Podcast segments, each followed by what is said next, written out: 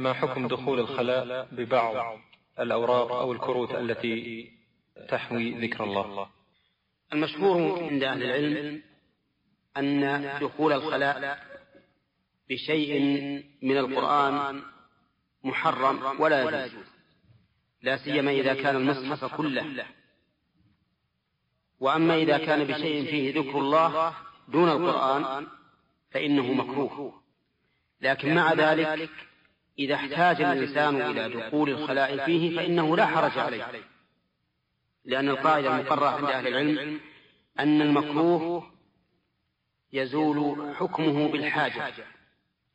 ونحن الآن نحمل بعض الرسائل كتب فيها بسم الله الرحمن الرحيم، فيها السلام عليكم ورحمة الله وبركاته، وربما يحمل الإنسان شيئا من النقود فيه اسم الله عز وجل.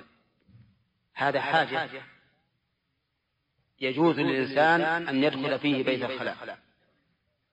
أما المصحف فإنه لا يجوز أن يدخل فيه بيت الخلاء،